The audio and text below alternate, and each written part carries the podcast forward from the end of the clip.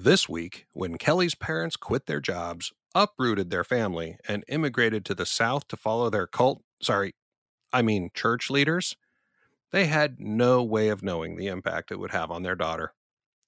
Kelli's teenage rebellion was made worse by the overt religious hypocrisy she saw every day of her life. And when she met Drew, who was also rebelling, it was like putting gas on the fire. Welcome to My Crazy Divorce.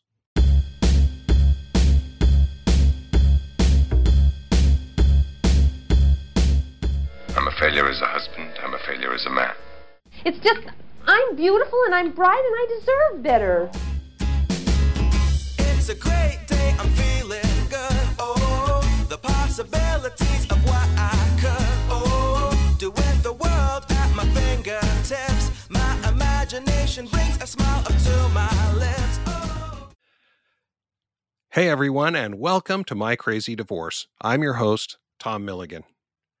As most of you know, I spent the better part of my life in a very religious family, city, and culture. And while I don't practice religion anymore, I still find it fascinating.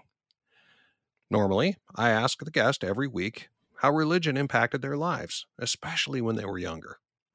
Well, I didn't even have to ask that question this week, since both Kelli's and Drew's parents belong to the same cult. I, I mean, church. Trust me, this is a crazy story right from the start. All right, time for the disclaimer.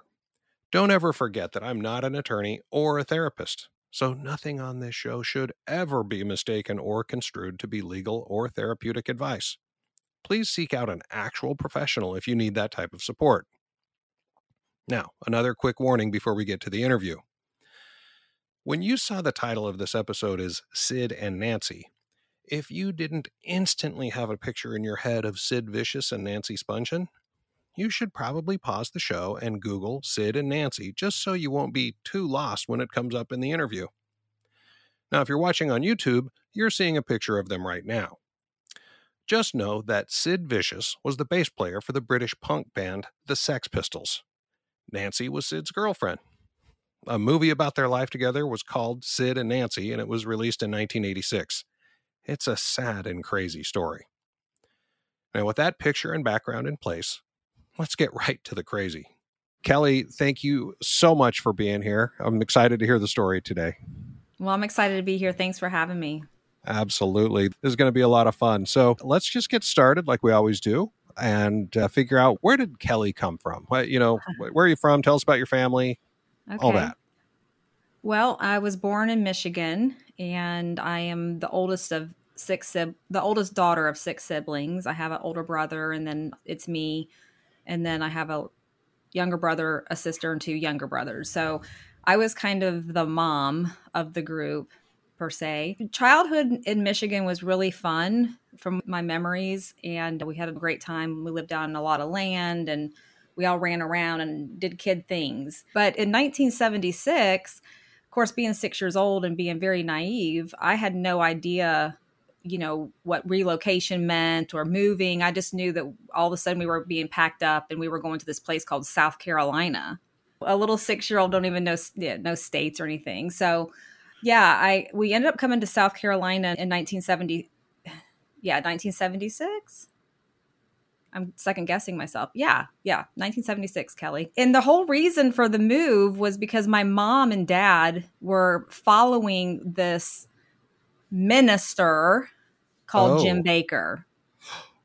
Wait, it like is this uh, praise the Lord, Jim Bakker? Praise the Lord, Jim Bakker and Tammy Tammy, Faye and then- Jim? Oh no. This is we're we're what, 2 minutes in. I'm already excited. This is great. yeah so that's once i once we got to south carolina things for my childhood got really kind of crazy and hectic. And my mom and dad were immersed in this this ministry and being a part of this whole like jim bakker thing. And i found myself just kind of confused to say the least. It was very confused. And we kept hopping around from place to place because we didn't have like a home. And so we were living in a little one bedroom i don't even want uh, motel hotel wasn't a hotel it was like a motel a little strip motel we lived in that for a really long time i remember like my mom cooking spaghettios on like a, a plug-in burner and we did that for a really long time and I just remember everybody just in one room and feeling kind of uncomfortable. And it was just like, what's going on? Then they moved us to a trailer, and uh, the trailer was falling apart at the seams. Like the toilet was halfway through the floor. It was awful. And this is when I began to realize that I was in a different world. People were using words that I did not know what hay to me was hay that you fed a horse.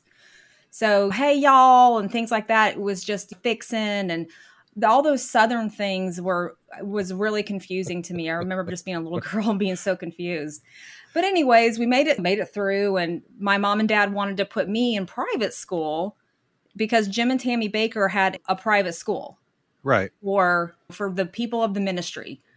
So I don't know why my mom and dad selected me to be the one that went, but I was selected out of all of us four kids. At this point, my little brothers weren't born. So I end up going to school at PTL, and as my mom and dad, as the years kind of progressed, I was in PTL school, and then I was taken out, and then I would be put back in, and I was taken out, and it For- was like it financial reasons or what? Is Yes. that? Oh, okay. Yeah, like they couldn't afford the tuition, I had to go. And so that was really hard on me because I was going to a being thrown back into the public school and they are the locals around here weren't too fond of PTL people. They kind of this big they would say cult kind Mhm. of moved into their area and I was one of those kids. And so I got really picked on in school. And I just remember I wanted to go back to PTL school. That was where I was comfortable because those kids were like me.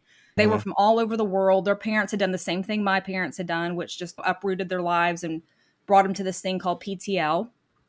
And so that's, I really wanted to stay in, in that school. But it, again, I just kept getting thrown back and forth. And this went on for several years. And by the time I hit high school, I was extremely bullied to the point where what happened now, probably in today's society, is it would be probably over the internet or things like that, but we didn't have oh. phones and stuff. So it was Right. just like physical bullying. And so I would get to school and I'd get cornered. I was just terrified. I really was. I was depressed. I was scared. I was anxious. And so I remember just going into my mom's room one morning and I said, I can't go to school anymore. I'm quitting. And this was like right at the beginning of 10th grade. And she was like, get, she's like, get a job. Oh, wow. Your bullies uh, are they Mhm. boys or girls or both? They were girls. Okay, so the girls are bullying you, and your parents they followed Jim and Tammy Faye, or not followed necessarily, but they immigrated, if you will, to Mhm. South Carolina to follow them. Or were they weren't employed by PTL? They just Yes. wanted to. Oh, they were employed by PTL. Yeah, they were. My dad had a really good job in Michigan. He was actually working for Hydromatics, which was an extension of GM, and he was set for retirement at 35. And so they Oh, just wow. my, he just dropped his job and followed God in his heart to South Carolina, and he ended up getting a job as like a maintenance guy, and my mom ended up being like a tour guide. So yeah, they both worked for Jim Bakker. Did you ever meet Jim and Tammy Faye? Yes. Really? Yeah, Yeah, I went to school with Tammy Sue, which is she she's my age, born in 1970. So we were friends. I got to hang out with her quite often and go over to their house. And so if you see all the movies and stuff, you know that when they they show the house on the lake and things like that. Yeah, I was in that house. Well, that's fascinating. We're going to have to have a lot more conversations about that. If the, if this podcast were about Praise the Lord Ministries, w- we would talk more about that. But okay, so now my questions are answered. Okay, keep going with the story. Yeah. So, anyways, I quit school and I did go get a job. And in fact, at this point, things in my childhood were really bad. And my mom and dad were, they had fallen down the rabbit hole. And again, if we were talking about PTL, then I could go into more detail on why that happened. But things with my childhood were just not good. It wasn't healthy. I, it, I had to go. And so I quit school and I moved out and I moved in with a friend. And they were, again, they were PTL people, but they were from California. So that's really kind of how I met my husband. Wow, that's okay. I'm still just blown away by this. I and by the way, if anybody is wondering about how much con- how much conversation I have with guests before the show, this is telling you right now because we this is all brand new to me. So So we're going to get to it. We're going to call your ex husband, we're calling him Drew. But before we talked about how you meet Drew, let's okay. figure out a little bit about him. So you're the second oldest of six kids. Tell us about Drew's family. Well, he was the oldest son of three. So he it was Drew, and then he has two younger sisters. Okay. And I met him through the exact same reason that I was in South Carolina. His parents uprooted everything. It was years later. Hmm. I came in 1976. They came in 1980 something. So mm-hmm. it was quite a, it was a decade later almost. But yeah, he was from California and he was raised in Modesto and he he told he'll tell you that he had to pull out a map and look to see where South Carolina was. he didn't even know. He was 15 when they relocated out to South Carolina. So that's kind of his backstory. He was just from, he was a surfer, he rode a skateboard, just kind of the normal Southern California kind of kind of kid that you would you see in the movies. So, in every episode so far, I've always asked the guest, what kind of role did religion play? I don't even need to ask you that. Mm-hmm. But I guess my question is about your personal feelings about the whole religion, the PTL, that kind of thing. Uh, were you, as you grew up, was it just this is how life is, or did you think it was the right thing? Well, I always, I think I always questioned Chris, Christianity. And the reason I questioned it was because although I was raised in what was considered like a Pentecostal upbringing, they mm. spoke in tongues and they raised and worshiped and fell out in the spirit and all those kinds of things. What was being taught to me and then what I was seeing live out at home was a complete contradictory of the Bible and Jesus and Christ and all that. So I was a little bit conflicted, really, truly about religion kind of from a very young age. I questioned it. What do you mean by you saw contradictions? Did your parents not live by the right Christianity, or uh, tell us about that? Yeah, they were doing drugs, they were drinking, they were having affairs. You just name it, and it was going on. And so, wait, so your parents dropped their good job back in Michigan to follow Jim and Tammy Faye, to follow the Lord. But while they're following the Lord, they're sleeping around, doing drugs, and everything else. Yeah. Uh, did they think that following Jim and Tammy Faye was going to cancel out all the other stuff? I think that it was the culture of PTL. Really? A lot of that was going on in a lot of different households. I'm not going to, I don't want to bro- broad stroke this and say everybody at PTL, but from what I was seeing and some of the friends and the people I was hanging around, it was just it was happening. So it was relatively commonplace. Interesting. So yeah. that gave you a pretty jaded view. Mm-hmm. It might be the right way to say that of Christianity or and religion in general. Yeah, it did. You and know, how about Drew? yeah, he was. So his mom and dad were they were very complete opposite. They oh. were holding Bible study at their house. They were bringing people who were coming to PTL because there were so many people like literally like flocking to this area and doing what my mom and dad did, just coming on blind faith. And so they would host people in their home. And so their home was always full filled with somebody that was transitioning. They were hosting the Bible studies and things like that. So from his perspective, they were doing the Lord's work. Where over here, my mom and dad were doing other stuff. right. And I think Drew was really angry because he was that 15 year old kid who just got ripped away from what was everything he knew his high school friends and mm-hmm. getting ready to go into that golden age. And he really rebelled and was resentful for being brought to South Carolina. Oh, interesting. So, by the way, is he older than you or are you about the same age? He's just one year older. Oh, okay. About the same. That's yeah. So so you guys are 15, 14, 15, 16 years old. He's ripped mm-hmm. out of his high school, which what a horrible time to to be ripped up or ripped out of your life. Uprooted. And yeah, thank you. so that's the mm-hmm. word I was looking for. And he makes it out to South Carolina and so his parents, they were doing the right thing, all the Bible schools and all that kind of stuff, but was he into it or was he like this I hate this PTL thing because it ripped me out of or it uprooted me. Yeah, when I met Drew, he was this mohawk wearing, pier- ear Wow. piercing, pot smoking, black trench coat, rebellious kid. Got it. Yeah, he was he hated his parents for what they did. So he was doing everything in his power to rebel against the religion and the Christianity. He hated it. Okay. Wow. Did you rebel or were you just when you went to go live with that friend, was it more Mhm. of a I'm not rebelling, I'm just demonstrating or were you rebelling?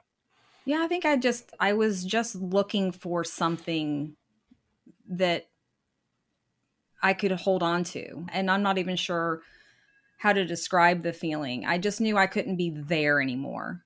And Mhm. so anywhere was better than there.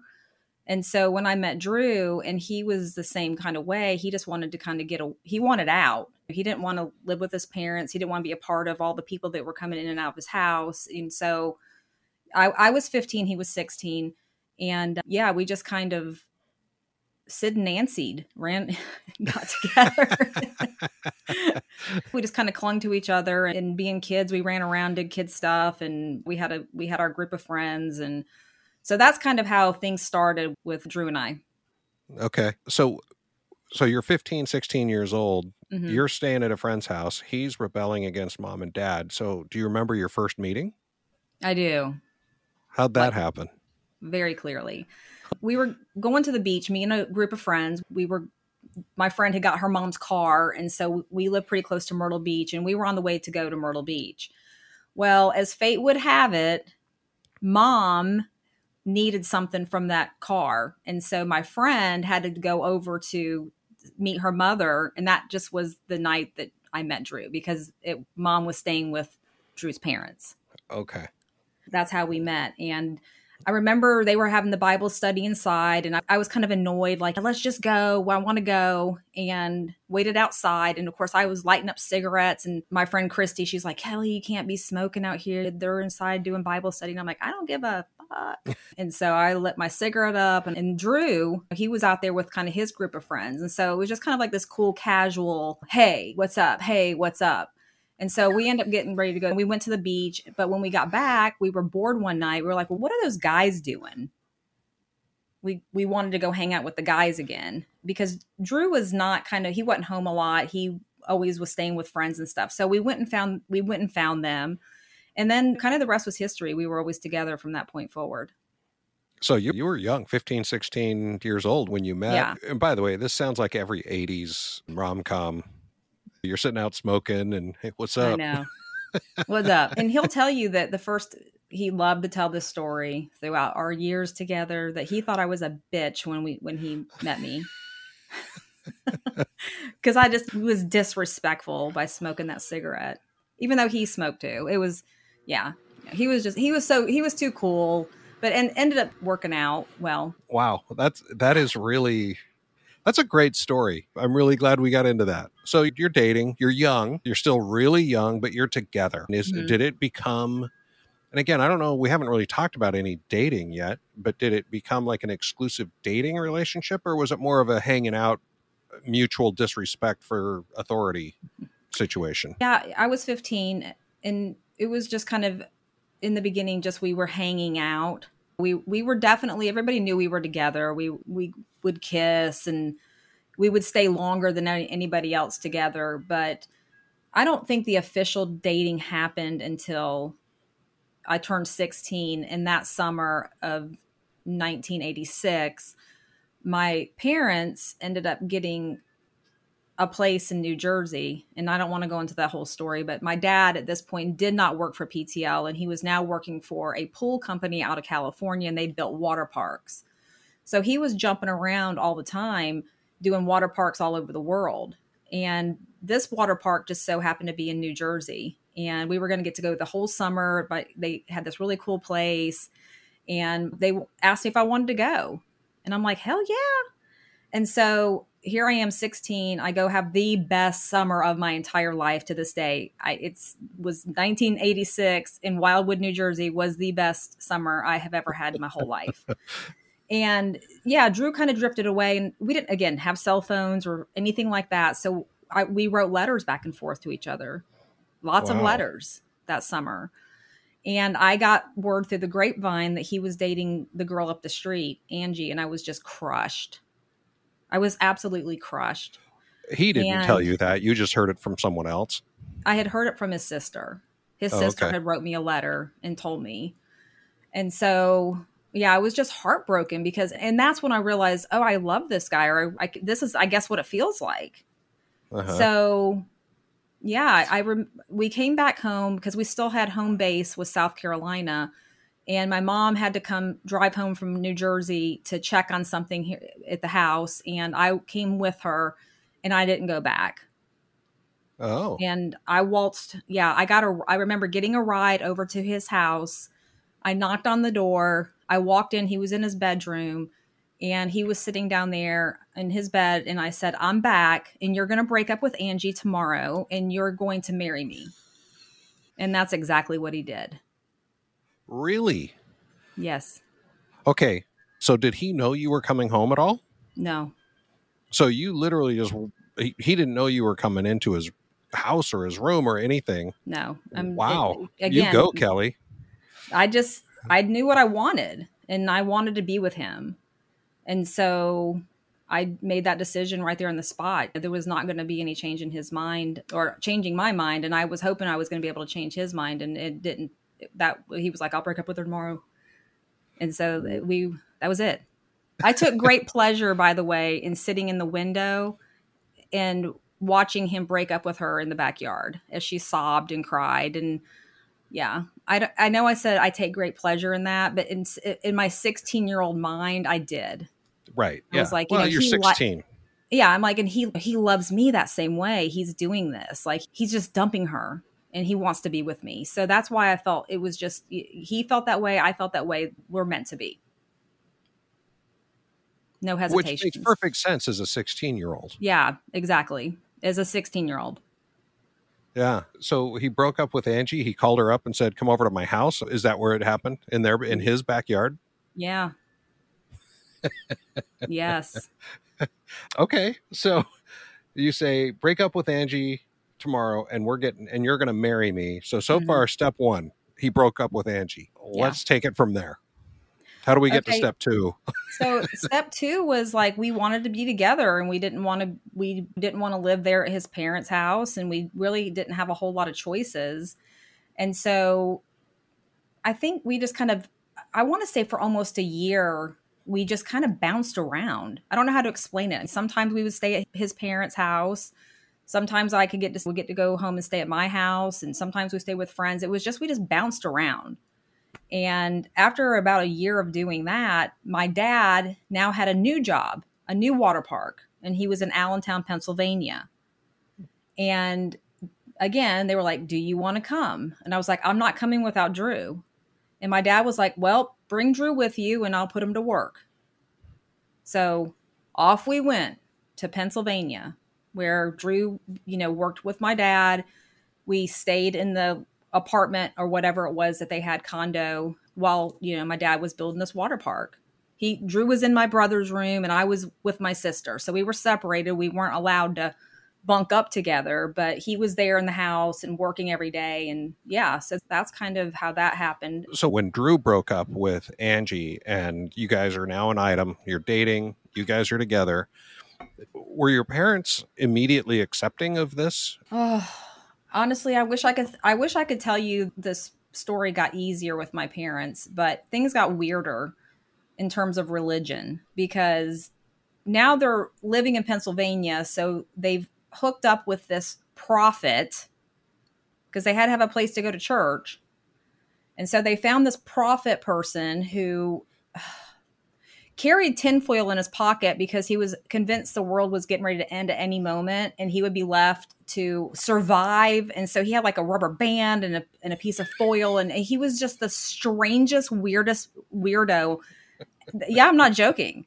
This is a true story. And he loved to pull it out of his pocket every time he saw him and brag about it. He was going to.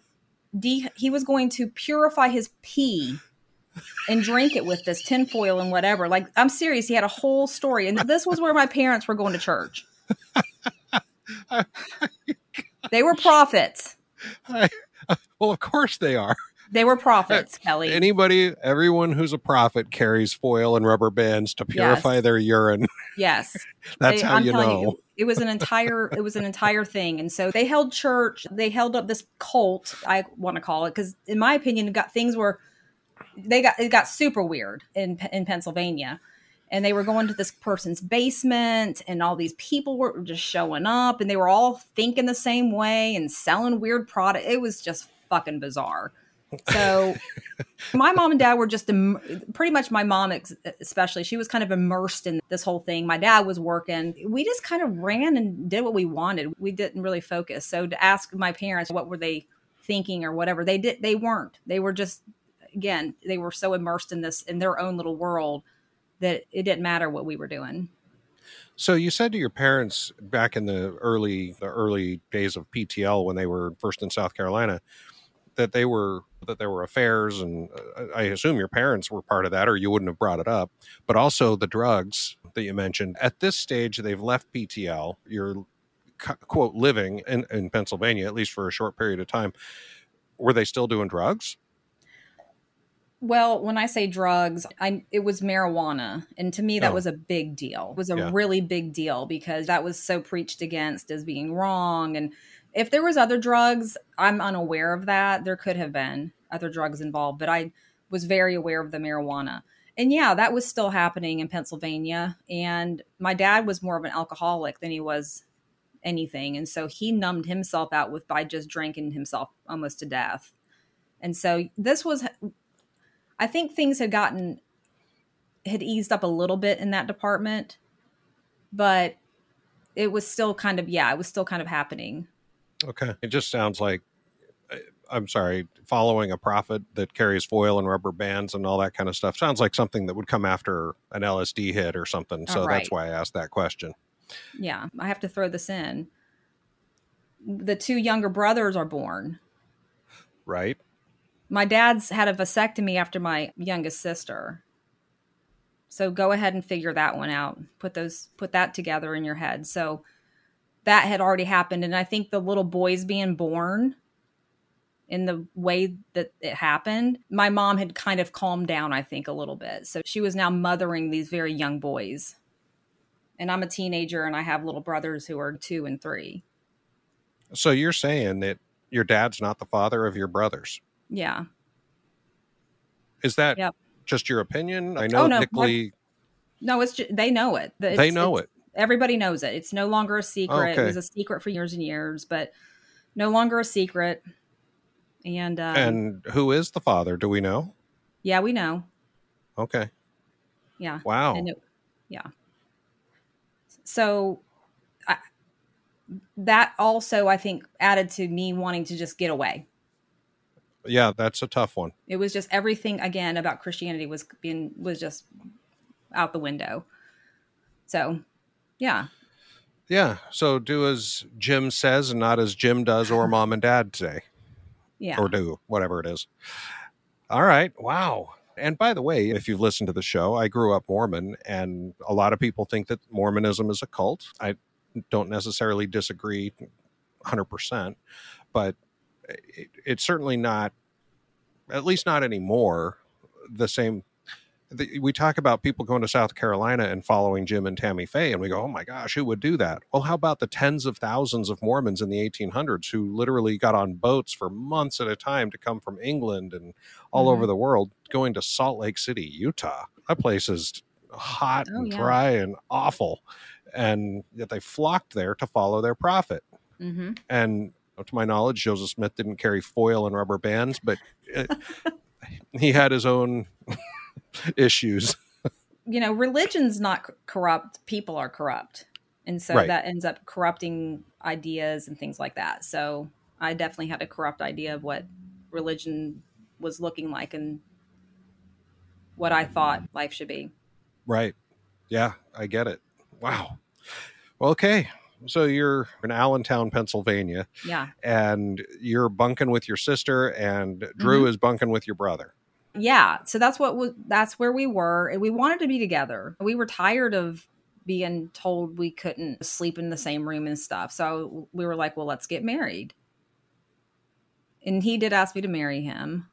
just so everybody knows. Like he went and bought me a ring and proposed and all that kind of stuff. So we wanted to just go do it. And so I was 17 and Mhm. I told my mom and dad, like, I want to get married. And so they said, well, okay. And they took me down to the courthouse and signed me off so that I could get married underage. Wow. So you dropped out of high school a couple of years before this. So you never graduated from high school, or maybe you have since. I'm at this stage of the story, you hadn't graduated from high school. Correct. Did he? So we've No. got two. This really is Sid and Nancy. Yeah. So you've got two high school dropouts, and mom and dad not only are okay with it, but they're so okay with it, they're willing to allow you to do it under it. yes. That is nuts. I'm sorry. Mm. Yeah, I know. I would never know. allow one of my kids to do that underage. Thank you. I- my mom and myself are in therapy right now, trying to work through some of our. I'm not kidding. I'm 51, and I finally am in therapy with my mother after all these years because I'm just- Probably wise. yeah. So yeah, they just they and my mom will tell you there was no stopping you. Well, yeah, I was a kid. You could have stopped me. There was lots of things you could have done, but at this point, the wrecking ball of, of destruction had already happened so much that there was probably there was no convincing. it- it- yeah, I just don't think she cared. I don't know what really was going on in her mind to allow that, but she did. Legally she did the fact that she signed the Legally. papers or- she could have said there's no stopping you well you could have stopped me from getting married Yeah, we could have run away together sure but actual marriage y- you actively participated in that happening mom Yeah. And I'm positive that even if she wouldn't have signed me off, that I would have waited and s- the second I turned 18, we would have got married. So we would have ended up married regardless, but it was reckless of her to allow that to happen. And it was reckless of her to let me drop out of high school and all those things. But we ran off, we got married. And when we were on our little honeymoon in the Poconos, because we went to the Caesar's Palace up there, if anybody knows all about that, and we stayed in the heart shaped tub room, you know, and we felt so grown up. We were together. Yeah, we yeah, it was just that was our honeymoon. It was amazing. We got married at the courthouse, so there was no wedding. There was no reception, there was no party, there was no nothing. It was just we went down in our regular clothes, signed a piece of paper, and boom, we hopped in our Jeep and we ran to the Poconos. Uh, did this happen while you were all in pennsylvania or had you gone back to south carolina by this point Nope, we were in Pennsylvania. okay and how long Alan. were you in pennsylvania We were up there for about a year. oh okay i was thinking more like a three month thing like the new jersey one but no this was a full on this was mm-hmm. there for a while Yeah. So you get back from your honeymoon, and again, I don't mean to keep harping on this, but you've got two kids that don't have anything. Nothing. How did you live? Well, he had always had a huge fascination with submarines. And so, not having a high school diploma or anything like that, his, and, and he wasn't going to continue working for my dad. That job was wrapping up. His idea was like, let me join the Navy. He was of age, he could- it was 18, so he was allowed or old enough to sign up. So, I remember us going down to a Goodwill. My mom and dad were against this. I don't know why they were against this part, but we were head we were heading right all of a sudden now they care but we went to a goodwill we bought some suitcases came back packed our suitcases and got on a greyhound and went back to charlotte and at this point charlotte north carolina his mom and dad let us come live with them we were married and he went right down to the recruiter's office and signed up and next thing he's off to boot camp Wow. And how long have you been married at this point? Just a few weeks? couple months Okay. And so his parents are in North Carolina. So are they still following Jim and Tammy Faye? yes they were Okay. yes So, but in North Carolina, not South Carolina. if anybody looks at geography of this, North Carolina sits right on the border of South Carolina, and so the ministry was in the right over the border in South. But a lot of people live in Charlotte and just kind of commute. Their original headquarters was Charlotte, North Carolina, and then they found all that land in South Carolina and relocated. So yeah, Got it. yeah, Yeah, I was trying to remember. I watched a documentary about them just last year for some reason, and they were talking about how Jim had given away, or not given away, but he needed cash, so he sold a whole bunch of lifetime memberships to the hotel and everything like that. But then he oversold the lifetime memberships. Yeah. Tom, that's And a whole nother podcast. I know, and we Oh, could. I- yes. and I've been fascinated by PTL for my whole life for some reason. So we'll Just talk so again. you know, we're a lifetime member. Oh, are you? Oh, yes. Uh, I'm still alive, and I remember my mom and dad having a lifetime membership. So, So if they ever come out of bankruptcy, you got a place to stay. that's right. We've paid our thousand dollars. That's great. wow. That's fantastic. Okay. All right. So he's off to boot camp. Yep. Off to boot camp. And I'm staying with his parents at this point, and I find out while he's in boot camp that I'm pregnant. So we have a little baby on the way. That little period of my life kind of just feels like a forgotten memory. I have to really dig deep to try to remember that that that time frame of my life. But fast forward just a little bit, he got out of boot camp and at this point I had the baby. So this is months and months that he's away from me. Huh? This is kind of how our marriage started off on this foot Yeah. That's a tough he just, one. He's just gone. And I was again living with my with his parents, and throughout the, pro- the these months that were going by because he went through the training, and then because he was in submarines, he had to go to Connecticut and he had to go to sub school, and so that was another bunch of months. And in the process, he was made to get his GED, so he went to school for that. So he was just gone. I had the baby. Um, I got into a huge fight with his parents. They kicked me out, so I ended up back at my mom and dad's house with this baby my baby. And at this point, I'm starting to get pissed Yeah. because now he's stationed. That's how long this has been. So maybe, I don't know, a year had gone by, and I'm still not with my husband. Yeah. And he's got now state, he's literally stationed and he's living in barracks. And I'm having to go back and forth to Virginia to visit my husband. And I just put my foot down one day and I was like, you have to bring us to you. You know, you, we, you have a family and I can't keep living with my mom. So again, I guess just me being who I am, I packed up a U-Haul with all of our, all of our shit and I hauled our asses down to Virginia. And when he got, he was out to sea. I knew he was coming in to sea, and I was on that pier waiting for him with that baby in the stroller when he got off that boat. And I said, "Find us a place to live. I'm not leaving." Wow. So- you're breaking up with Angie and you're marrying me. That's just, it's All over again. When you make up your mind. So did he know you were coming? Or, or is this another one of those, Ambush. oh shit, here's Kelli? Yeah, it's an Um, ambush. Was he living in the barracks because he was trying to save cash? Did he just not want to be with you and the baby? What was the deal? No, he, he was living his best. He was living all his best life by himself, being single. See, this is all stuff I found out later. Your wife and your baby's ambushing you Yeah. and I holding mean, you it shouldn't accountable. have to be. Yeah. hold, holding you accountable. He was partying, he was going to concerts, he was lying to me because we didn't he had we I'd have to get the collect call from him Oh no. back in those days. So he was in the barracks and so you only had a certain amount of time and so I would get these collect calls from Drew and he would tell me, "Oh, I'm at the barracks, going to bed early and just going to go shoot a game of pool and then go down to the whatever they called it, chow house or whatever, and eat. And so he always made it sound like he was just super bored. And then he had another mission where he was going to get ready to go back out to sea. So there was always a story. And I was just always like feeling so like abandoned by Wow. him. And so he was living like he was single. Yeah. He, he was hanging out with all his all these buddies that were not married. You know, they were 18, 19. They're going down to the strip and they're riding the Virginia Beach Boulevard and hanging out with the chicks on the beach.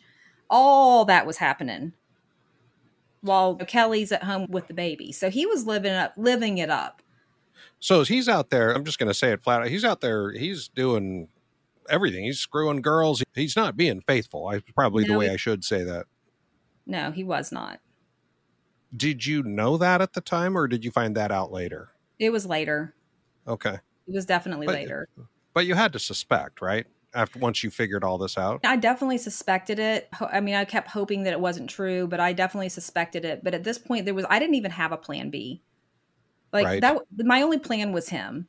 Yeah. So there was no backup plan, and I it just I guess it didn't matter. I just needed to figure out my life and raise our kid, and so I just put, put blinders onto it all. And he continued to go out to sea and do his missions, and that went on for I guess another three years, and then he got restationed.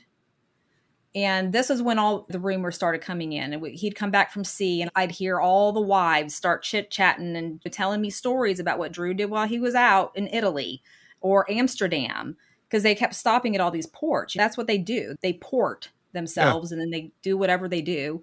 But yeah, he's out just living up his best, screwing girls and being bad. Yeah, drinking and having a great old Yeah. time.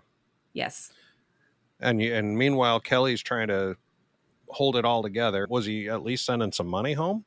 Yeah, I mean, he, I got the money. It was direct deposit. He was in the military, so we had everything set up where he would just get his automatic. I think he was making like 450 every two weeks. That's how crazy, like, it was not a lot of money, but it was enough for us to survive on barely. It was rough. There was a rough time during those, that period. It was so bad financially, though, for us that my friend drove from South Carolina to Virginia to bring me diapers and formula because I Oh. didn't even know how I was going to put a diaper or feed this baby. I had nothing. It was I was we were just that broke.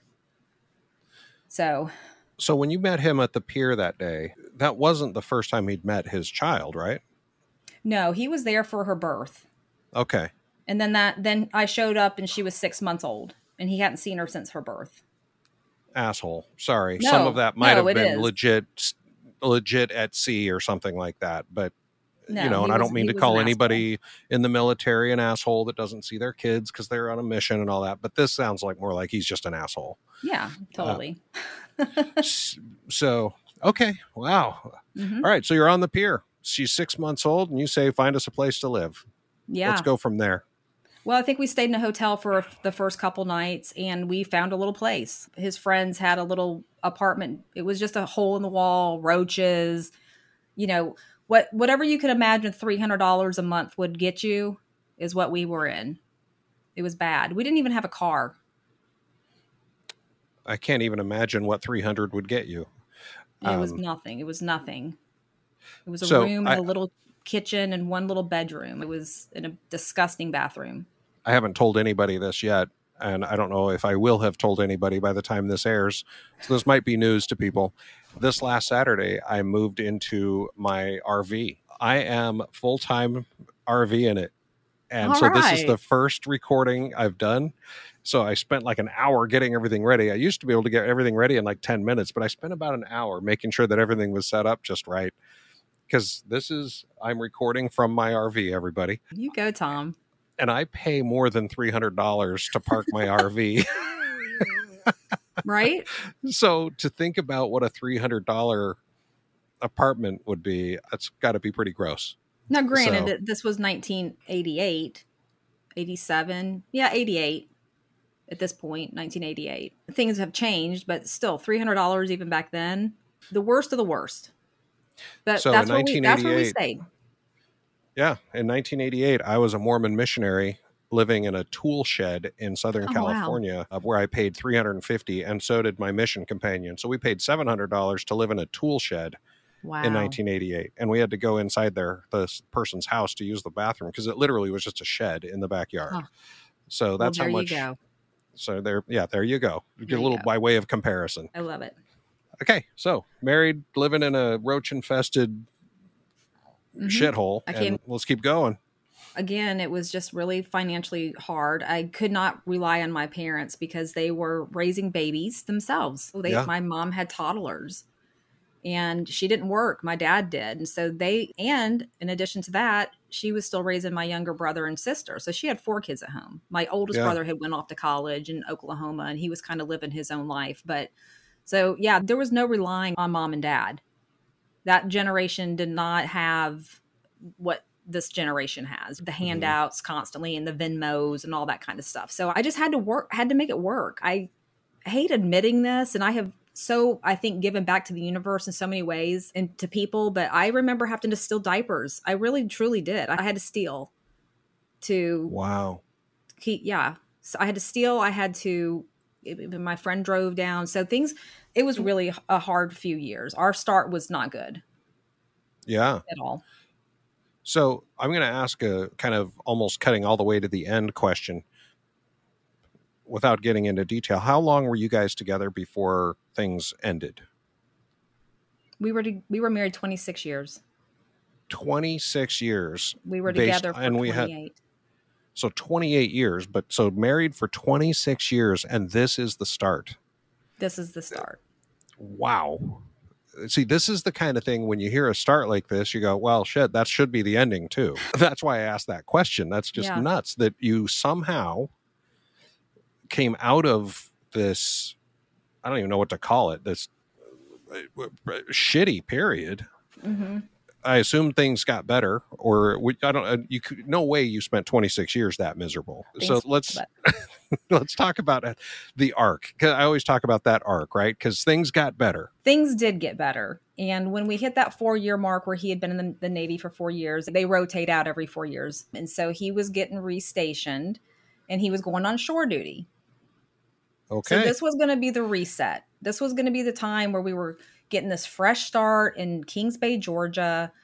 We were going to really change the way things were. He was going to get to come home every day. He was going to be able to be with the baby more at this point 4 years old. And so things did get better. We moved and we found a cute little place out in the country and it was just in my mind's eye that was the best part of my entire life. I had my own washer and dryer.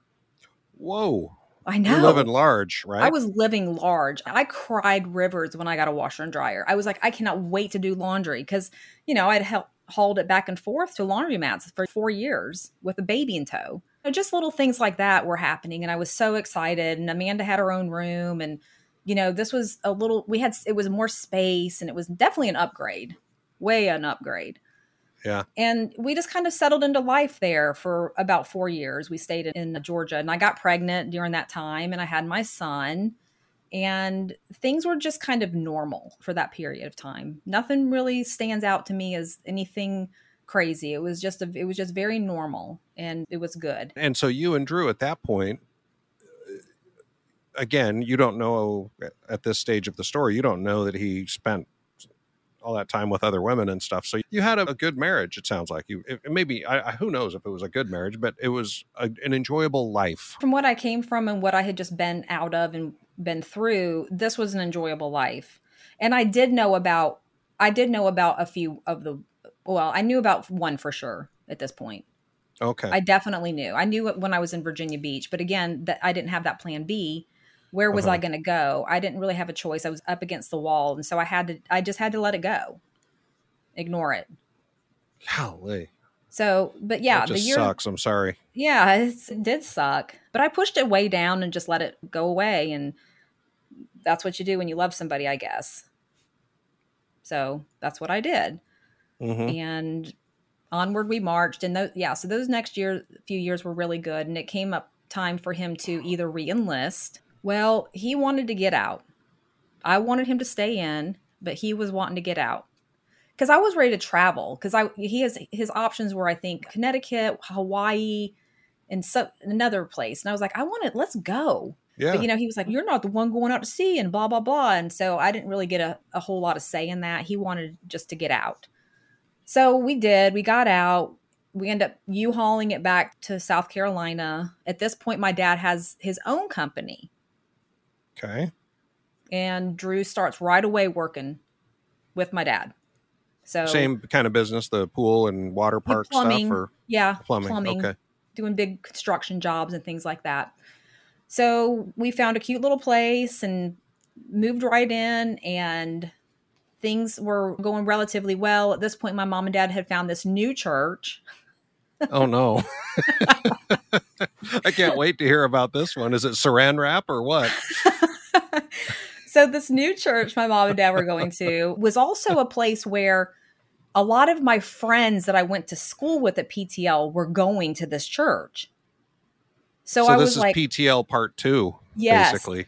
PTL has crumbled at this point. Jim Bakker's in jail. It's all past Mhm. that time frame. We're in the 1990s now. So I thinking, okay, well, this church seems normal. It was a normal feeling church. Nothing weird about it. It didn't seem out of place. And again, I was I jumped right in because I was able to connect with friends and stuff that I had known from back in the PTL days.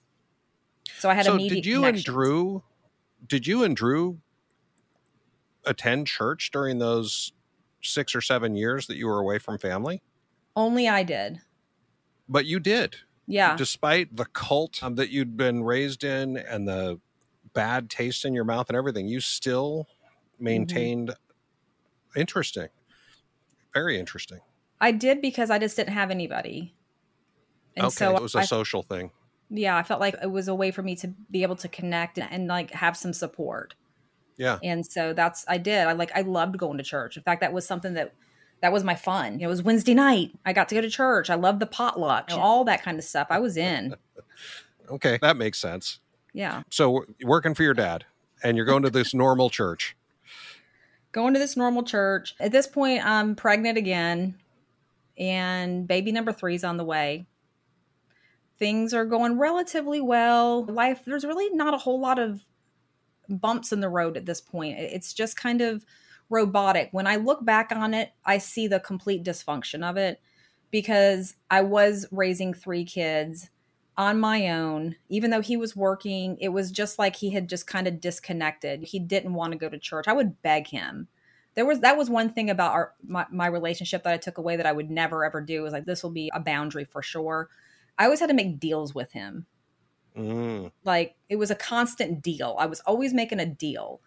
And so I would try to make deals for him just to go to church with his, me and his kids. Sometimes it worked, sometimes it didn't. But nine times out of 10, it, it didn't work.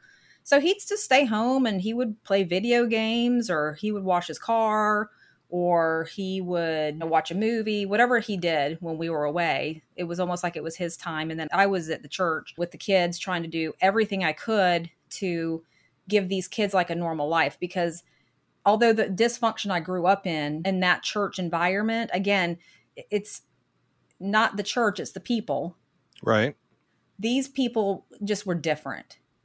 And so I wanted my kids to be around these people. I wanted them to be in youth group and the children's ministry. And so I just got really heavily involved at the church. I began to work with the children's ministry and I was putting on the plays and doing the production part. I was working in the nursery. I was just kind of the one of the go-to people of the Yeah. church. And I There's re- always about 20%, right? yeah.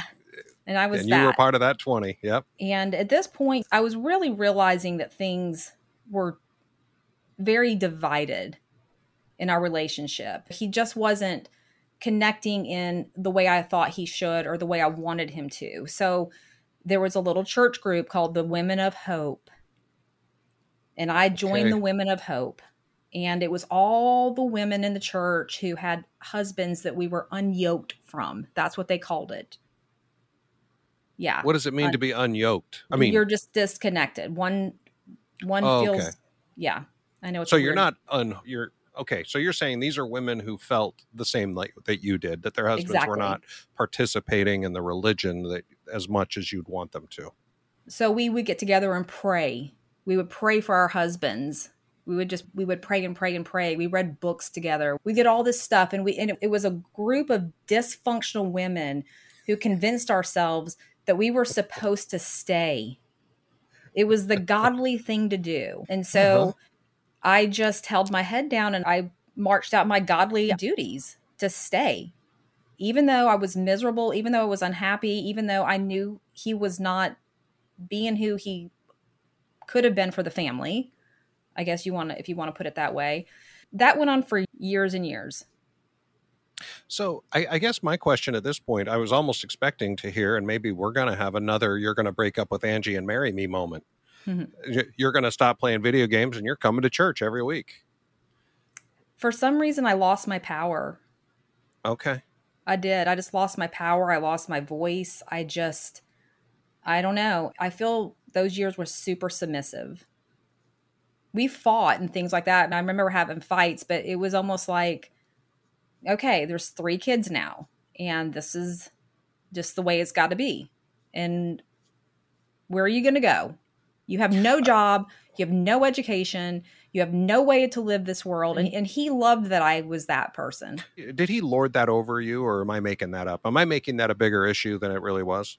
No, I think he definitely did. Just not being supportive and knowing that I had no choice. He was able to kind of rule the roost. And I was, uh, yeah, he definitely manipulated me in that way. So let me ask it very bluntly. If Mhm. you guys were in a fight or anything like that, would he say, well, where are you going to go? Did it, was it that blatant? Yes. Okay. Yeah. Well, Yeah. that's extra shitty, by the way. Um, yeah. He, yeah. He, I, he did get put in jail one time. I was pregnant and we were in a huge fight on the way home from something and we got out of the car and he shoved me to the ground. okay. And so Big asshole. Yeah. And so I ran to the next door neighbors and called the police, and he went to jail that night. And of course, it was after that happened, it was a big regret, and he was sorry, and it didn't, he didn't mean to. And I needed to go to court and make sure that the judge knew. And so that was a whole thing. There was so many times I should have left, Tom. I think that's probably just, you hear that over and over again through these stories and stuff. But there were just so many times that I should have left, and I just, I didn't have the the means, the backbone, the balls, whatever you want to call it, to to do that. And I didn't have a family that could take me in with my three kids. It's just, So I, I've never been in that situation and I, it's hard for me to even imagine it, but I, all I can say is, holy crap, that sounds terrifying. it's it was very terrifying, and it kept me awake at night. Honestly, I remember just always worrying about it. I was always worried about it. It never left my brain that if he left me or if something happened, I was like running through the section 9 housing and how would I apply and who would I go to to talk to? Like it was always in the back of my mind I was ha- trying to think about like where am I going to go with my kids? Because I just always I felt that unsure about stuff and that was that went on for years and years until I took control of my life. Wow. I'm excited to hear that part because, and I'm going to stop right now and say, everyone out there, but especially women, don't drop out of high school. Have a plan B. Yes. And I'm not talking about the pill. I'm talking about a plan B for Exactly. life. Because if you're going to marry another high school dropout, yeah, this is, hmm I'm sorry to say this, Kelli, but this is the life that you can expect. And these Yeah. are the worries that you can expect. Exactly Wow. true. Oh my gosh. Seriously, my, my heart's kind of beating right now just I'm thinking sorry. about what that would be like to just be, like have no idea what to do Mhm. because here's the thing. You know that he is okay cheating. You Mhm. know that he's okay physical violence, hitting you or pushing you. I mean, what's your recourse? Uh, Yeah, I didn't have any. Yeah. You call the police, he goes to jail, and now you have nothing. That's your recourse. Ugh. Mhm. Yeah, horrible. There were some good times splashed in there, but no one wants to hear about all that fun stuff. They want to hear about the crazy shit. So I'm giving them y'all the right. crazy shit. You know, we had good moments. We took little vacations and family trips to the mountains, and we did those types of pumpkin patch things. And so there was that kind of stuff that was weaved in throughout the years where we would try and things would be good for a moment. And then it just seemed like it always slipped back to the same dysfunction and the same shit. At some point, this sometimes happy marriage with, but Mhm. mostly crappy shit going on, someone had to decide it was time to end it. So let's get to the end of this story. I'm assuming we're having to skip 26 years of- of stuff, but something happens towards the end. yeah, here we were all these years later. We had learned how to function together in a way that just, I guess, worked for us. And there was definitely times throughout those years where I was screaming, I want divorce. I want a divorce. And he would be like, We're not divorcing. We're not going to divorce. We've been together all these years. You know, at this point, we had all these years under our belt. And Right. so I went back to school, everybody, got my diploma. Good. I went to real estate school. I got my real estate license and I became very successful. Nice. And so I didn't need him anymore. It's funny how the script changed and he's like, we're not going to get divorced. And you're not, he couldn't lord that over my head because I made more money than he did. This happened in 2000, I mean, it didn't happen overnight, of 2003. course. 2003. So you've been married 15, 16 years at this point. when I Okay. got my when I got my real estate license. But let's fast forward now to 2015 Okay. and we were we had this amazing and everybody I have this story recorded but anyways we we planned this Disney vacation. My oldest daughter had left the nest. She was on her way. My son was getting ready to go into college and my daughter was getting ready to graduate high school. So all I'm sorry. Daughter was going into high school, son going to college. Anyways, there was like milestones happening. right. And we planned this big Disney vacation and it was a 10 day trip. And I had gotten to the point in my career where I was, I had finally got some leverage and I was going to get to go on this vacation and have a good time, not pick up my phone, not work the entire time I was away. And so I was excited for this vacation. It was like everything it, I had ever dreamed it to be. And it was Disney. And so we went on this trip and it was amazing. We had a, a great time. And we got home from that trip and nothing weird happened. We didn't fight. There was no anything. But when we got back from the trip, I was packing to go to Austin, Texas because I had just joined this firm. They brought me on, they recruited me. They were paying for me to go to this big mega camp where all these big agents think and grow businesses. And I was calling it my empire.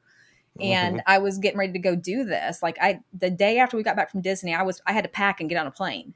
Yep. And this was also my my my second time flying. So I just felt like a big girl. I was feeling big girl vibes. I was having this big girl life. I was feeling like a boss. And I was just I was rocking it. I was loving the way I, things were going. And I felt like I'm getting the kids off to college and stuff that Drew and I could maybe work on our marriage. And maybe there was going to be a time because I we I would talk about it throughout the years. When are we going to get to be together? When are we Kelli just hold your head down. We got to work. We got to get the kids to college. We'll we got us later our whole lives. So I just kind of thought that's the way it was going to be. Got back from this. Anyways, he walked out of the room. We got into a fight about something while I was packing. He walks in, somber as a statue, and he looks at me and he goes, I want a divorce. And I said, You want a you want a divorce? And he goes, Yeah, I, I, I want a divorce. I'm done. And I'm like, fuck you. I literally that night he slept in the other room. I jumped on my plane the next day and I went to Austin, Texas. And the one thing that he said to me before he left that room though, he said, I want a divorce and you can go build your fucking empire. Let me stop you and ask for just a second, though, because I asked you just a couple of minutes ago if he lorded it over you. Did you, let's be honest, did you ever say mm-hmm. to him, I make so much more than you? I did, did. you? Were you an asshole? I turned into one. Yeah. Okay. I, I'm glad I you took admit my, that, I took my least some- power back. I guess I at some point, yeah, along the way, when I realized my capability, when I realized I didn't need him, is when he was the one wanting to hang on more to me. So like the roles had kind of switched, Right. flipped, flip flip flopped. Wasn't really going to church anymore because I was working on Sundays. All that kind of fell away. And so I was just super independent. But on the flip side of it, I was also like helping support my family. We were able to buy my kids cars when they graduated. They were got everything they ever dreamed of. There was nothing we couldn't do. You know, we could remodel our ba- bathroom if we wanted to. We could redo the whole anything we wanted to do. I we could. And he made a great income too. So together it was we were unstoppable monetarily. So he says, I'm out, and you say, fuck you, and Mm-hmm. you have a horrible time in Austin. I had a horrible time in Austin and I, I was with my daughter because that's where she lived, my oldest daughter, and she didn't know a thing about this. So she just knew it was get back from Disney and she was excited she was going to get her mom for a couple of days. And kind of just moped and cried and was really sad that this was like happening because he wouldn't answer my calls. Like at this point, he had just kind of shut down completely from me, like Mhm. completely just shut down. And that confused me, really confused me. And jump forward. I get back from this trip and he's just not changing his mind. Like I didn't Mhm. come home to roses and a card or anything like that. It was just like he was just living his own world and his own life. He was still in the other bedroom. He had his own room. He was not in the master room. And we played house like that for probably a good three or four months. He went to work. I went to work. We came home. We just kind of coexisted. You have meals And- together or anything, or was it just waving in the hall saying, hey, see you later? Pretty much. He took Wow. care of himself and fended for himself, and I fended for myself. and I also t- it took the I was taking full advantage of this time as well because now that he wasn't controlling me and he doesn't want to be with me, I'm now going out because that was something else I left out of the story was he would never allow me to do things. I couldn't go on girl trips, I couldn't go for a drink after work. Like anything like that was like banned. Women who were married didn't do those kinds of things. So he didn't want to be with me. I was out at the bar every night. I was drinking with my friends. I was going on girls trips. Like he wasn't caring. And that was when I really realized he he's serious. Because Yeah. I would come home and I would think he'd want to know where I was. He never even asked. No phone calls, nothing. So it was he just was that. Was, was it. That was done. It was just done. And so Wow. I moved out and he wanted to sell the house and I was I wanted to keep the house but anyways we ended up selling and I bought my house and he bought his house and really that's kind of could say we could leave it there but during the divorce because you all probably want to know the good stuff what about the divorce how did that yeah, happen? we want to hear about the divorce. Well, he again was able to use and manipulate me with a lot of. Um, he was very calm during this time. Really, really calm. He, if I wanted something, if I would scream about something or I'd be mad about something, he'd be like, "It's you can have it. There's no point in fighting about this, Kelli." So he wanted to keep everything very amicable, where I was just in, I think, complete denial that all this was actually even happening. Mhm. And I remember at one point, my, one of my friends said, You need to go see an, a divorce attorney. You have to go see a, a divorce attorney because Drew was like, We'll do it on our own. I've already researched it. We can do this by ourselves. We can split everything up. I'm not going to try to do you wrong. And at this point, I'm thinking, I don't want him taking my stuff. So it Mhm. probably would be best just to split off. He can take his job. I'll keep my career and chug along because there really wasn't anything he could give me. Right. Does that make sense? Sure. So I went to go see this divorce attorney just for some guidance. And remember telling her the story of what had happened and how it, it all happened. And I was crying during this consultation. And I'll never forget after I was done, she sat back in her chair, looked me dead in the eyes, and she said, We need to hire a private investigator. And I Really? said, Why? She said, Kelli, I've been doing this for 28 years. And I'm going to tell you right now no man walks home from a 10 day vacation and looks their wife in the eye and says, I want a divorce unless they have somebody already on the sidelines. And I said, Oh. No, he ain't doing that. I know where he's at. I just didn't want to believe that. And so I was actually c- kind of quite offended. That was her plan A. There wasn't even a plan B. That was the start. We needed a private investigator. And I just wasn't going to pay the money for that, and I just ignored it. Went about my went about my way, and we end up doing a divorce through the courts on our own, settling just the two of us. Which, as you, I'm a big fan of that with ourdivorce.com. So, how eh, here we are. This was 2015. 2015. So, we're here seven years later, six, seven years later. Mhm. Any regrets about how you did it? Oh, Let's let's hear those. so many. Well, I wish I would have hired that private investigator truly because I I would have caught him cheating. He did have a girlfriend. He absolutely did.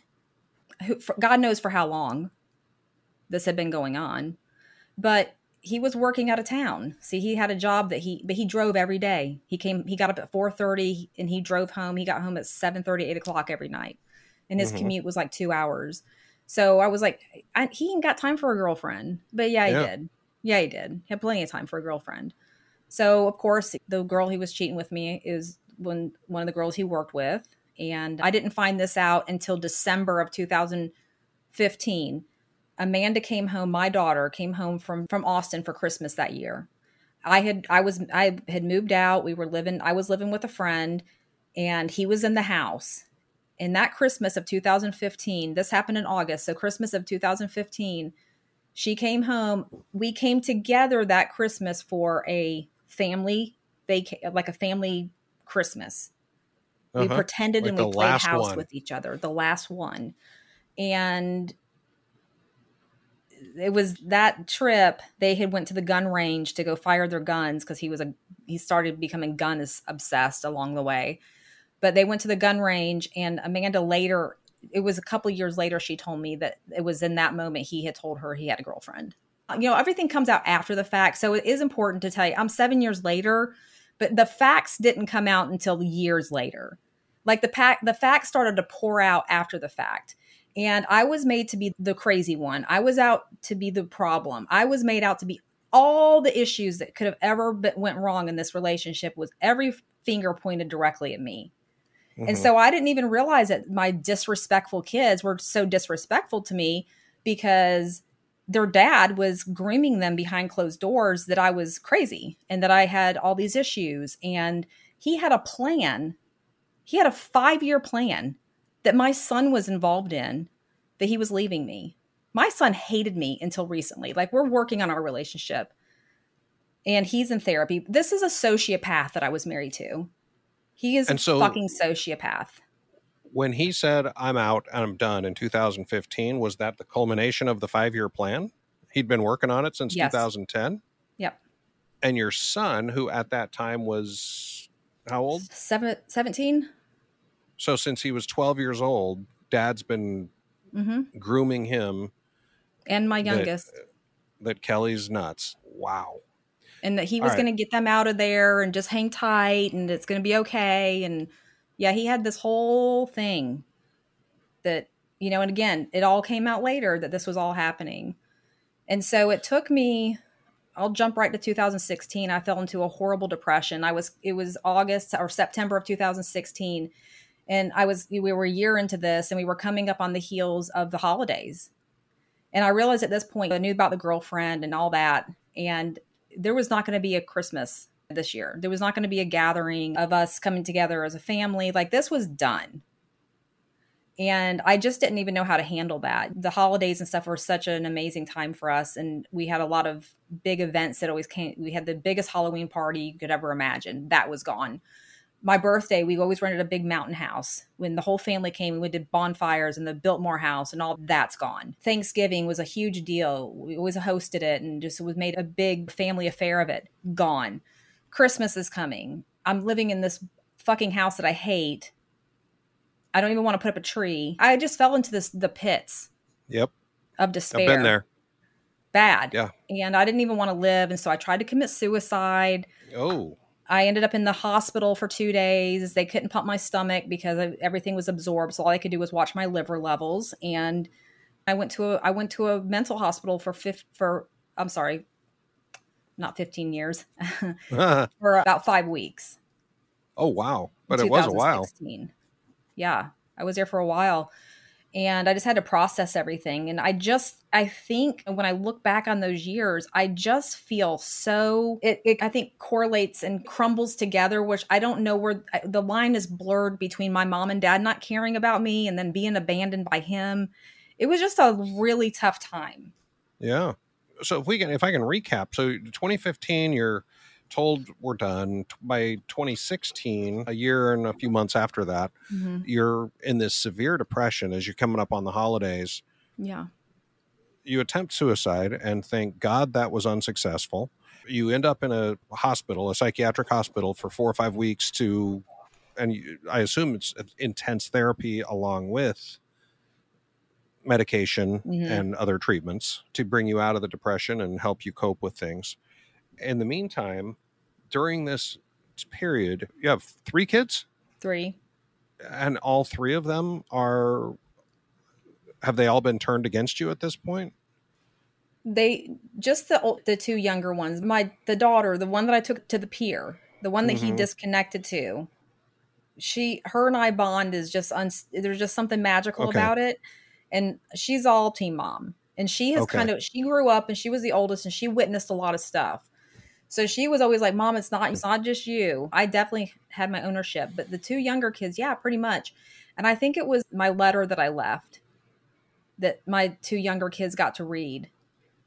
And they saw exactly what was going on and who I was and how I felt and the reason why I was doing what I was doing. And it wasn't. Oh, so until- when you say your letter, you mean suicide note? Yeah. Oh, like okay. I felt like that was the only way to be heard. I was going to get I was going to get heard and I was tired of the pain. It hurt to breathe. It really did. It just hurt to it just hurt to breathe. And so that was going to be my way of them being done with me, number one, and just letting them know who he was and what he did. And Wow. that's when everything really truly changed. And when I came out of that, it, that that was the divorce. Okay, the crazy Mhm. stuff truly was just all the stuff that we just talked about for almost 2 hours. The divorce was just it. He had his girlfriend, he had his plan and he fucking left. This now turned into what is Kelli going to do to survive? How is Kelli Right. going to turn her life around? Like what who is Kelli? I was going to say, let's get to the glow up. The glow up happened when I got out of the hospital. I think I took a couple months to process just, you know, why I was here and what my purpose was and understand all the things that I'd never truly took time to understand about me and, and my purpose. I knew I was doing great and I was so proud of myself. I'd made this amazing real estate career happen and I was thriving in those types of areas, but just emotionally, I was just dead. hmm And so I couldn't, I didn't want to look to religion at this point. Religion was not an option for me. The church had let me down. The church had disappointed me. I already knew what that looked like. I knew what I knew what that would be if I went there. So I didn't turn to a preacher or you know a, a minister or anything like that for counseling. I needed something more, and I read a book, and it was called Broken Open by Hmm. Elizabeth Lesser. And this book changed my entire life. What it taught me was just about the universe and karmatic agreements and things that I had never heard before. Like I started hearing these things and I started like looking at life through a different lens and realizing that it wasn't I didn't do anything wrong. You know, I had my fair share of fault for sure in this marriage, but there's a monster in everyone, I guess you can kind of say. And he his monster was his monster. And I was Mhm. no longer going to carry on the burden of his monster. I needed to get my monster out of me. I wanted mine gone. And so that book led to another book and another book. And before I knew it, I was on this spiritual journey. And I just became, I started to find things that were different and healing to me. Like I, I found sage and I began to sage my home and sage my, my body. I started, I found lavender oils and different types of just meditation and calming and soothing things hmm that just help me. Again, reading books, listening to to calming music, just finding my center and learning about taking control of my emotions. And part of that is, of course, not relying on somebody else to provide your happiness and your Yes. your security and your comfort. That's all got to be from within. It has to come from within. And when it doesn't, devastation happens. As unhappy as I was, and all the kinds of things I could sit here and say, like, I, it wasn't even about the divorce. It really became, it, it, it, when it stopped being about him, that's when it changed because I, it wasn't about him anymore. I didn't care about that part. It was the loss that was my that, that the loss is what what hurt. It did, not losing him, just losing everything. And so I had to come to grips with that and I had to really take a long time to process. And my daughter would love to tell you, I had 45,000 boxes here, and I began to unpack them quite literally. And I began to shed the layers of my life that I had just lost. And I Mhm. got rid of everything. I didn't want anything. My memories of my kids and stuff, but like the things, the stuff, I just let it all go. And so I just let everything go and I started to just focus on my well being. I buy myself flowers. I would buy myself champagne on Friday. I would just start taking care of me. And I began to just love myself. Yeah, that's when my that's when my glow up happened. And Good for you. yeah, I just I found myself finding pa- different passions at work and one door after the next has opened. Like when I started when I really just took the time to care about what was important to me, it was amazing the opportunities that presented themselves. Good for you. I love hearing stuff like that. Divorce sucks. I'm Yeah. sorry. I'm in the divorce business, but divorce sucks. Of course, at our divorce, we try to make it suck a little less, but it still sucks. Here we are now, six, seven years after what sounds uh, awful. Yeah, Um, It just was. horrible. And you're doing well. Your kids are doing well. You're working with Mhm. Counselors and therapists to rebuild relationships with Yes. both your mom and your kids. Sounds like it's a therapy sandwich. Right. I guess for me, and it's a really exciting time because one of the things we haven't talked about is I know that you one of part of your glow up is that you're helping other people through your own podcast. I am. Why don't you just take a minute, Okay. tell us about your podcast and what's the purpose? What is it? Well, thank you. I just decided I need to take my story and share it because people saw Kelli, you know, they saw me on this stage. And then my podcast is called Behind the Curtain Project. And kind of the premise of it is that we live our we tend to live our lives on a stage where people see us and social media and different social networks and different groups and clubs and social events that we're at. They see this well maintained, got it all together, beautiful house, cars, the kids got it all, life. And then all of a sudden it just crumbles and goes away. And we hide behind those curtains. We don't want no one to know that. And so I wanted to just like pull the curtains back and say, here you go. Let's take a look at this.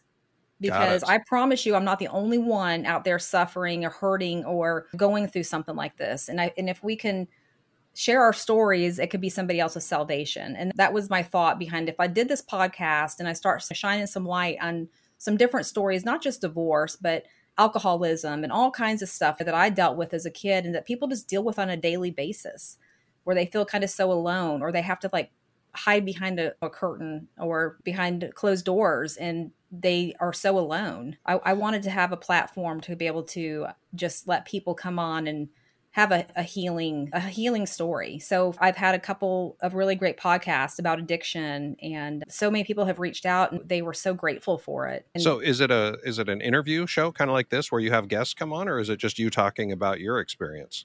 No, I have my first podcast was my whole story. Yeah. It's five 30 minute episodes, so it's two and a half hours long.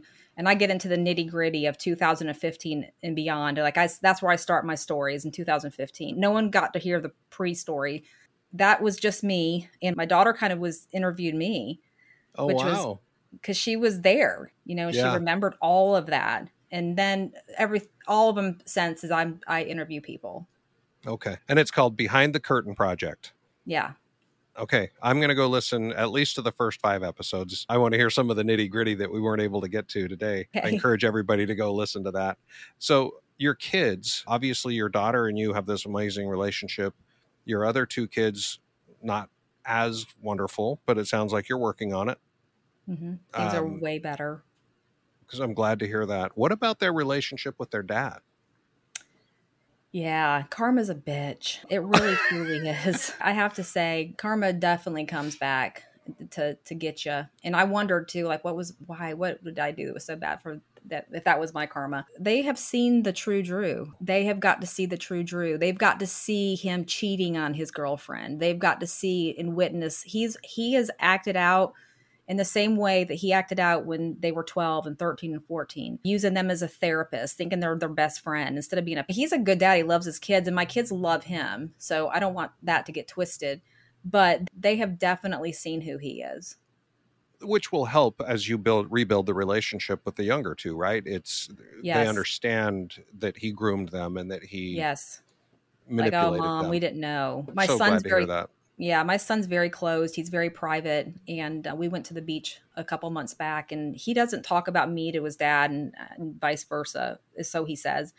But you know, I was sharing something with him, and he said, "Mom, I just want you to know, you're. I'm so proud of you and how far you've come." And I don't talk about dad, and I'm not trying to bash him, but he's he never he's never looked inside himself. He just moved straight on. He's never slowed down enough to do a self evaluation or to even find out why he ticks the way he ticks. Mom, you're okay. You just keep doing you, and dad That- just needs to deal with dad. What more could you ask? Nothing. right? That's yeah. perfect. So now that you've been to the depths of hell more than Mm-hmm. once, it sounds like, and come out on top. That's a great glow up story because, by the way, your glow up story is a true glow up. It's not just that you've made money, it's not just that you're successful, it's that you found yourself and you Mhm. figured out yourself. That is the true glow up as far as I'm concerned. No, I, I Um, completely agree. Thank you. but now that you're there you're on top and by the way even if you're broke you're on top because you found yourself you've got a bunch of people listening to this that probably are going i want to be like kelli so what's your advice I just would say if you're feeling broken and devastated and don't know what to do is just kind of change the lens in what you're looking at what you're looking through. If you can just change the lens and realize that most of what happens to us bad in life is never even about us. I had to dig deep, but I have found grace and forgiveness and almost empathy for Drew on certain levels because I've had to realize that he must be kind of tortured himself. Mm-hmm. And so come just kind of come from a place of empathy if possible. That really lifts and relieves you of the burden of carrying the pain and the struggle and stuff. And so that's I just would just encourage people to lift that burden on let it go and realize that it probably is not even about you. It's yeah. it's about their own issues and find a way to feel sorry or again the empathy is where I would leave it. I think that's great. And being empathetic does not being weak. No, absolutely so. not. And you can have boundaries with empathy and all that kind of stuff. Put those in place for yourself for your insanity's sake. But, you know, letting go of the torture of the divorce for me was all the things that I fucked up and all the ways that I did it and all the ways I was wrong and all the things. And that came through self discovery. Mm. That came through the self discovery phase. But I didn't stay there. Yeah. I owned what I did, I owned the things that I realized. But then I also realized why I was doing some of the things I was doing and i just i really did i started breaking it down piece by piece and de- deconstructing it and once it was deconstructed it was a whole fucking big pile of bricks and that gave me a brand new canvas and i started to rebuild you're an inspiration kelli thank you so we're going to leave it at that thank you so much for sharing your story i'm, I'm absolutely in awe oh thank so, you i appreciate you having me wow. To go from high school dropout to mega successful real estate broker is more than amazing. It's inspirational. And what a great message. Change your lens to see life from a different perspective. I know I say this every week, but I truly enjoyed meeting Kelli. She's beautiful inside and out. I wish her and her family all the best as they continue to repair their relationships and move forward with their lives. Thanks for listening. I hope you have an amazing week. Bye.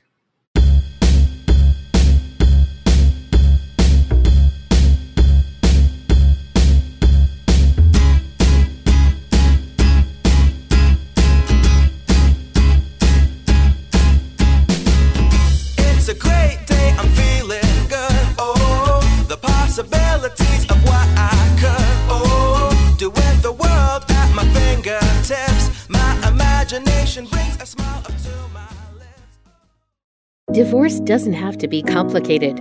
Our Divorce.com's three step procedure provides a simple and affordable process that you can follow at your own pace. Save thousands by visiting ourdivorce.com today.